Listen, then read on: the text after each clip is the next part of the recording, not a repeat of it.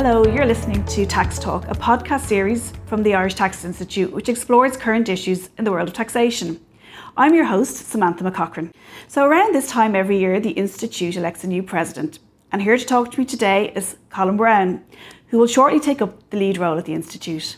Colin is Tax Director of PwC and is based in Limerick. You're very welcome here today, Colin. Tell us a bit about yourself and how you got into a career in tax. Hi, Samantha. Thank you.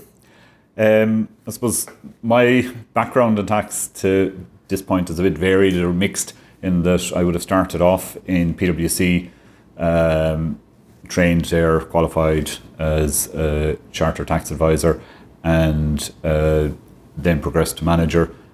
I'm originally from Clare, and the west of Ireland roots were calling me back, and I moved to Limerick, and where I worked in BDO for about two years, and then joined a smaller practice in Limerick, OBI, and was partner there for about ten years, and rejoined PwC then a number of years ago. So a broad mix in terms of uh, the type of work and the type of clients I would have worked in. Um, initially, I suppose tax was something I'd been studying in college. Uh, it poked my interest, and in terms of career choices, uh, I decided to go down that path. So it gives you an interesting perspective in that uh, you've worked for a small practice and then obviously a, a very large um, a, a company. So tell me, what's the difference between the two work environments like? Um, I suppose in a larger environment, there's a lot more support and uh, there's people to assist with things like IT and HR and all of that. The smaller firm, you're very much, if you're the partner, you're covering a lot of those areas as well. But taking those issues aside, I suppose from a pure tax perspective, it still comes back to the fundamentals of you need to know your client, you need to understand their business, they expect that. And then it's about building the trust and relationship with the client so that when they need advice, they can trust uh, your opinion in giving that. And that's the same whether it's a large multinational or it's um, a small Irish indigenous business. They want to know that they can trust the people they're yeah, so the fundamentals are somewhat similar, really, um, despite the changes in scale. But yeah. just uh, to talk about some of the top, uh, you know, priorities for the institute and, and your time as president, one of the key things that, that um, the Irish Tax Institute has been calling for in recent years is the simplification of the corporation tax code. So um, your lead, in, uh, your lead of uh, PwC's centralised corporation tax compliance function, Kilkenny. So you're at the coal face of some of that. So explain to me a bit about the level of change, because I think it's been described as exceptional change in recent years. And aside from the level of change, just what that means for businesses that you're dealing with regularly. Yeah, I suppose we have seen over the past number of years the uh, evolution almost of tax on the global stage with EU directives, OECD, uh, the BEPS project, and all of that has a huge impact on how we trade, uh, how multinational businesses operate, which then finds its way back into the tax code. So, on the back of obviously very detailed tax legislation, we have layered on top of that a huge amount of this new legislation. And in reality, what we want to see, I suppose, is Ireland remaining extremely competitive, but also uh, Ireland being seen as a good place to do business, an easy place to uh, work from in terms of uh, tax reporting and the requirements. We have, you know, quite a lengthy tax return at this stage on the corporate tax uh, form, and what the institute really would like to see is, I suppose, a review of uh, the tax code, a review of uh, the tax return to see are there ways we can help business to administratively do it easier here in Ireland. I mean, it is something when there's research carried out, it does come up as a common theme, the simplification, uh, both from Irish companies and uh, multinationals. Uh, and is it something that other countries do better? I, I'm just wondering, is it something that would be very difficult to simplify, or is it something that could be done with reasonable ease? Well, it certainly wouldn't be easy. I think we have to acknowledge that. But there are areas I think that we could make progress in uh, around the areas of maybe pre population of forms. Uh, there's a huge amount of data obviously going to revenue. Um, but again, that will require resources on the part of revenue to be able to uh, invest into the technology to allow those things to happen. But I think it's important, I suppose, whether it's our own businesses here in Ireland that we're trying to support or to attract foreign direct investment. We need to keep an eye on what competitors are doing and we need to make Ireland or retain Ireland as an attractive place for businesses to come. Because presumably it's uh, time consuming, costly, room for error when it's more complex. There's a load of issues that. Uh... yeah, and obviously as tax practitioner, that's what clients pay us to do.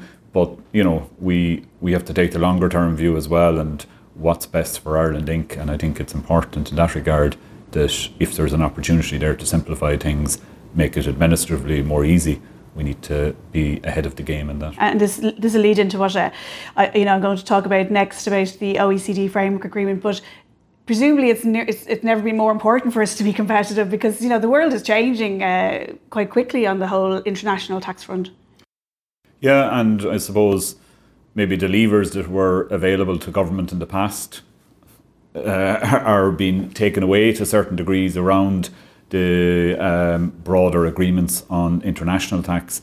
So it's important that we find ways that uh, use the levers that are available to us from a tax perspective because tax needs to be central to retaining Ireland's competitive. It's not the only issue, but it is a key issue in terms of uh, domestically what we can do to make business easier in Ireland and to continue to attract forward uh, foreign direct investment. So, with regards to the OECD uh, framework agreement, there's been a lot of discussion about its potential impact on. Um, on, on, Ireland, but there's also uh, uncertainty now about whether the two so called pillars will be implemented at a global level.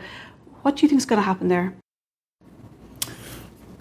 Very difficult to say at this time, uh, Samantha, but I think what we can be certain about is there's going to be change, and um, I think, irrespective of what happens in regard to the framework agreement, I think it's uh, likely that we're going to see the impl- implementation of the 15% rate at an EU level at least. Obviously, we need to bear in mind that Ireland is retaining its core 12.5% rate and that the 15% rate only applies where turnover is above the 750 million bracket. But I think we'll see that happen. I think whether the global framework agreement will apply probably still up in the air, as you say, with regard to the US position. But you know, I think it's still to play for, and it's something that we'll probably see a close out before the end of the year. And in terms of that 15% rate, even if it does, um, it is just a Europe, an EU wide um, uh, measure do you think that's going to be like how, how much of an impact do you think that's going to have? And I think one of the key things is probably uh, bureaucratic wise in terms of how, how, how, companies actually manage that. It's going to be quite a big change for companies. Um, aside from Ireland Inc., it's going to be quite a big change for companies as well, isn't it? It will, but I suppose what the lessons of COVID, Brexit, all the things have taught us is, you know, if companies have certainty on the roadmap that they uh, need to go on, they'll find ways to cope and to deal with it and to work around it in terms of what needs to be done to live within the rules that apply. So I think ultimately what we need is to see the direction of travel and certainty as to what's going to happen with the framework agreement or more locally at an EU level. And then I think um, companies, once they have that clarification and certainty, will be able to adapt. Um, and, and, as you say, there's been some serious headwinds thrown at us in the last um, couple of years. So, as you know, we have been resilient, and and, and, and the, the, the, small and large companies have done incredibly well. Uh, couldn't have predicted some of the things that have happened. But just look from from an Irish perspective, there's also been quite a lot of um, conversations recently about our dependence on large companies for corporate tax, um, and it's been raised at, at, at the top level in this country. Um, so that's one point. But the other side of it is a focus on the SME sector, and there has been um, a lot of, uh, you know, for, for, many years, calls from the institute and others, you know, to, to do more to enhance incentives for small companies in the areas of innovation and productivity, for example. Do you think progress has been made in this area? Well, I suppose first of all, we need to recognise that Ireland is a small open economy, and we have relied in the past and we will continue to need and must uh, focus attention on foreign direct investment, protecting the foreign direct investment that is here and continuing to attract new FDI investment into the future.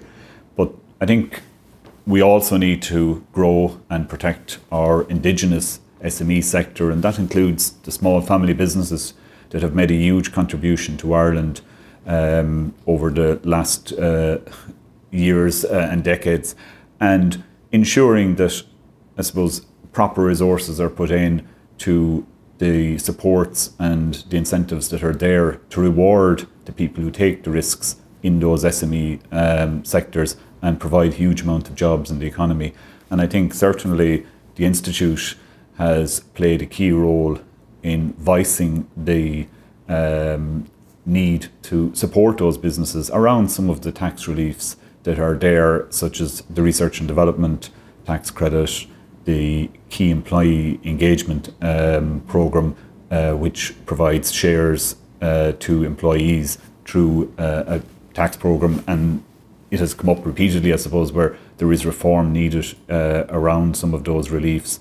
Other um, areas like the capital gains tax rate, I suppose we have dealing with one of the highest CGT rates um, compared to our neighbouring countries and competitors at 33%. And I think to reward and incentivize the people who take risk in business, those uh, are areas that need to be looked at, and the Institute has raised that on a number of occasions. Um, sometimes it's you know it's pitched as sometimes from the smaller businesses maybe feeling a little bit left out. You know that the, the, there's an open door to some of the big uh, employers in this country. You know, uh, presumably it doesn't have to be either or. Like there is an approach that both the smaller indigenous companies and the big employers can both have a, a tax code that is, is, is, you know best practice and a, you know best in class kind of in, in the EU. Presumably that is the case. Like both yeah. can be accommodated. Yes, absolutely. Uh, and I think you know the larger multinationals are hugely important, as we've said to Ireland, and a huge amount of corporation tax revenue is generated from them, but equally a huge amount of the personal tax revenue that is collected is collected through the PAYE, through the huge amount of employments that are generated in those companies. But equally, uh, if we're going to have um, a vibrant indigenous industry that can help future-proof Ireland in the event of some shocks to the FDI uh, community, we need to support that and to build for it now rather than be reactive. We need to be proactive. So some of the reliefs that I mentioned need to be looked at, and maybe it's a case of that less is more. Like some of the reliefs are reformed and make them work really well for small business, but maybe there's a reform in terms of not expecting that we can have everything we want in regard to every relief. I know in particular the R&D tax credit has been getting a bit of attention recently due to um, a consultation um, that's been carried out uh, by the department. But you know, some of the some of the uh, suggestions seem always very pragmatic and would actually be quite beneficial. Is it a case again of like going back to the, I suppose the, you know. Uh, uh, corporation tax code, you know, steps could be taken to make it easier. Why maybe why aren't they being done? Is it a case that things can be done without it being hugely costly or hugely uh, laboursome for, or, you know, for for, the, for for for revenue? Are there things that can be done that aren't hugely like a huge burden for the state? Yeah, I, I think um, if we take the research and development tax credit, for example, like larger businesses will have more resources available to support in how they uh, prepare the documentation, um, how they do the record keeping, etc. Often, very uh, much can be the case where some of the smaller businesses maybe are afraid to make the claims because they're afraid it'll draw attention to themselves and that you know will they have everything right and will all the paperwork be right and one of the things that the Institute has proposed is that maybe for small and micro businesses, that there would be effectively uh, an advance opinion given in regard to um, the qualification of the R&D activity within that company and some assurance given that yes you meet the criteria. And uh, equally I suppose you know instead of waiting for repayment of the R&D tax credit credit over a three year period to perhaps it's changed to a one year period. So obviously there would be some cash flow impact for the exchequer in that, but equally it would be valuable cash flow for the small business, which obviously can struggle at times. You, you know, we've, we've, touched on Brexit a little bit there, but earlier on, but the, the, it has been. Um, so, you know, there's a, strange period in British politics at the moment, so everything's sort of on hold as the we await the outcome of the Tory leadership race. Um, But there's still a lot of uncertainty about what's going to happen when the UK customs checks on goods from the EU begin, and uh, the Northern Ireland Protocol remains very contentious. So, how have businesses been doing so far with Brexit. It's something that got you know lost attention during COVID, but you do see it now coming through in maybe company results or commentary from companies about some of the challenges that they're facing, and also some research as well from um, the EU and the CSO, etc. Here, how have companies been doing with Brexit? I suppose day one was very much about the trading issues, keeping companies going, operational issues, ensuring that everything was going well. But I think the last 18 months we've seen businesses have adapted.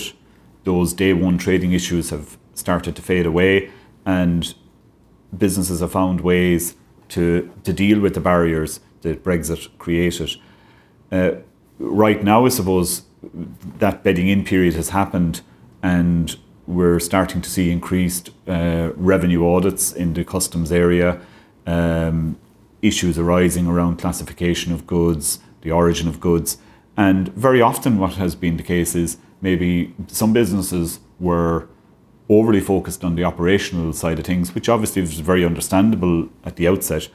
And maybe the classification of goods was wrong to their detriment in that maybe they're overpaying uh, customs duties and there's a, a, revision of some of the classifications needed. Um, I think in regard to post uh, the change in the UK leadership position, uh, we probably just have to wait and see how the politics plays out and what happens. The UK have indicated how they might uh, proceed in the future. The EU, uh, we await uh, what they're going to do, and ultimately these are political decisions. But we need to see that roadmap being decided to help business get certainty into the future. So, do you think that you know, as you said there, it has taken it is it has taken and it is taking time sort of to wash through the system. So, do you think we might see more Brexit related impacts on companies over the next couple of years, especially as there are still some, you know, measures to come and some uncertainties there? Well, I suppose very much the outcome of what happens on the remaining issues to be resolved around Northern Ireland uh, will obviously carry some implications for business, and you know we need to see the outcome of that before we can determine, I suppose, uh, what impact it will have on business. Uh, but those are political decisions that we will have to wait and see the outcome. And uh, like all of these things, they take time. Um, and in terms of um, some of the, the big issues that uh, revenue, uh, you know, was introduced, uh, brought to the fore in recent um, months. The new compliance intervention framework and revised code came into operation at the beginning of May, and it's, it's a big change for practitioners um, and their clients, of course. So, are you concerned about that, how, going, how that's going to work, or are you confident that it'll it'll be adapted straight in a straightforward manner? Yeah, it's early days yet uh, in regard to the revised compliance intervention framework. I suppose uh, we've just come off the summer period, and as we head into the winter months, we expect to see an increased level of interventions by revenue under the new code.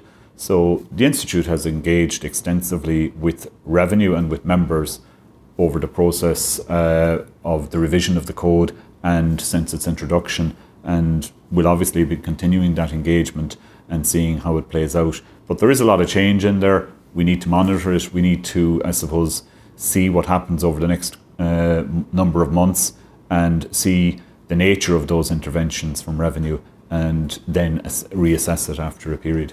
And is there anything, you know, early stage kind of of concern, or is there any nervousness there among clients that there might be some unexpected aspects to this, or you know, is you just going to sort of keep a watching brief on it and see? I think predominantly keep a watching brief uh, or brief on it, uh, Samantha. But um, you know, things like how the notification is given and things were, you know, concerns for practitioners and for the institute, and ensuring that. Um, you know, they're given the timelines for responses to deal with some of these interventions, we need to make sure those notifications are received by the right people, and that's something we'll certainly be watching over the coming months.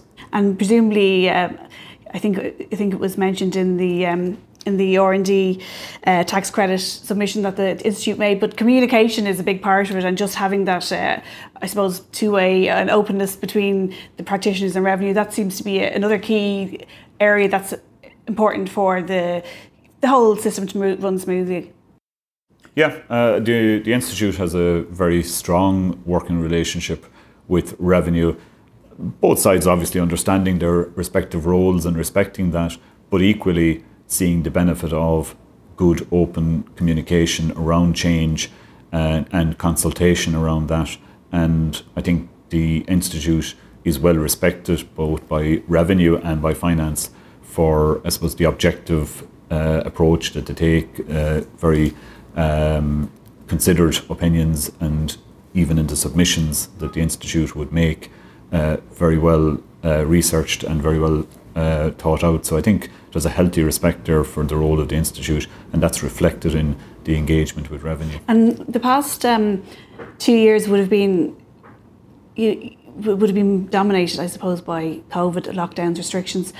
Now that we're heading into um, uh, into the to the autumn, uh, and and we've had a reasonably don't touch wood, but a reasonably good run of it the last few months. Are, are companies uh, generally dealing well with anything that's left over from COVID, or is there any anything to be ironed out yet? Is that is that more or less? Is that, is that something that's in the past, or are there some companies still dealing with some of the sort of uh, ramifications of the last two years? Well, I, I suppose the big step that is the hangover from COVID is obviously the warehousing of tax debt mm-hmm. um, and the uh, phase two of that, where the zero percent rate of interest applies, uh, runs to the end of this year, and then we will move into the phase where the three percent rate of interest applies. So a huge amount of work uh, will happen over the coming months in terms of engagement between uh, taxpayers and revenue involving practitioners around phase payment agreements for that warehouse debt. And I think it's going to be a very important phase in terms of dealing with those businesses that have warehouse debt and ensuring that we can uh, get proper, realistic phased payment arrangements in place that support the SME sector uh, that predominantly is uh, the sector impacted by the warehouse debt? Is, is, is, a debt that's been warehoused a, a, concern for a lot of SMEs, or you know, it was probably it was a fantastic relief uh, at the absolute height of the restrictions and, and, and the lockdowns. Um, but you know, the day is coming, as you say, very soon. So, is that something that a lot of companies actually have planned for, or is it something that they've just you know some firms have just sort of it seemed like a long time away for a while and now sure look it's like everybody it's like the credit card bill coming but it is coming. Yeah and, and I suppose until we really get into that phase we won't know the ins and outs of all the cases and like everything there's probably a mix Samantha. But I suppose a lot of businesses have been planning and have been resourcing towards it and you know getting prepped for that stage and even we've seen a huge amount of uh, tax debt already repaid even before we get to that uh, stage. But we are undoubtedly entering into the most difficult phase of it now and what is likely to be the most problematic uh, debt uh, arising from COVID. So I think we need to be patient, we need to be understanding of the subsequent factors that have occurred for SME sector, the uh, troubles in uh, Ukraine, um, the ongoing Brexit will still have impact, and then obviously inflation and the costs around materials, wage inflation have put a huge amount of pressure on the SME sector in particular, uh, as it has on all sectors of business uh, over the past uh, 12 months. So I think we need to be mindful of that as we approach um, that period uh, in the phase payment arrangements. Um, and just to just to briefly go back to the um, the large um, the large corporates here, the FDI firms um, that pay so much of our um, corporate tax. Um, you know, the, as we were saying earlier, the direction of travel is kind of going one way in terms of how um, global tax, tax tax is treated um, internationally. There's, at the same time, there's been some unusual uh, developments with the tech sector. There's been some job freeze hiring. There's just a little bit of nervousness around that sector that's been just so powerful for the Irish economy. Um, how much does tax play figure in that whole um, you know that whole picture for the future of FDI here because you know there would have been a conversation some time ago that 12.5% was the reason they were here now people are you know and rightly pointing to the other um, benefits that we have as, a, as an economy are you know our English speaking high skilled workers um, um, lots of other the fact that there is a fantastic sector that has established itself here marks itself out against many other European countries. So, what role does tax have to play in ensuring that those companies still continue to find Ireland as an attractive economy and still continue to create jobs, invest? Uh, you know, as we enter into quite you know in, in, an uncertain economic time with potential recession, lots of inflation, and, and an unusual backdrop that we're heading into. I think uh, um, tax is obviously, as we mentioned earlier, one of the levers that government has. That lever has been somewhat constrained by, say, the changes on the global stage in regard to uh, the uh, tax changes uh, and the 15% rate, etc. But Ireland needs to review itself against uh, competitors, benchmark itself, and see, you know, are we remaining competitive? Uh, it's not just, I suppose, about looking purely at the corporate tax rate. Like we're looking if FDIs are coming in here, very often we're looking to attract employees into this country to fill some of those roles. The personal rate of tax is obviously a huge uh, consideration in that regard for employees. And Ireland, like at the say median to high levels of income, has one of the highest rates of personal tax when you take into account the USC and PRSI compared to uh, our competitors like the UK, Switzerland, the US. So that's an area that we probably need to be very mindful in any change um, into the future around talk of additional PRSI contributions, etc. Um, furthermore, I suppose it's vitally important now that the research and development tax credit is reviewed and make sure that it continues to be an attractive relief for those FDI companies and that it retains Ireland's competitiveness uh, from an R&D perspective, and we need to benchmark against competitors in that regard. Uh, we also obviously need to look at public infrastructure, uh, schools, housing, uh, social infrastructure, etc. And they're all key aspects, but tax uh, is certainly a key impact as well. Okay, um, thank you very much, Colin, for sharing all those uh, interesting thoughts with us, and best of luck with your year as president of the Irish Tax Institute. That's it for this edition of Tax Talk. Thank you very much for joining us.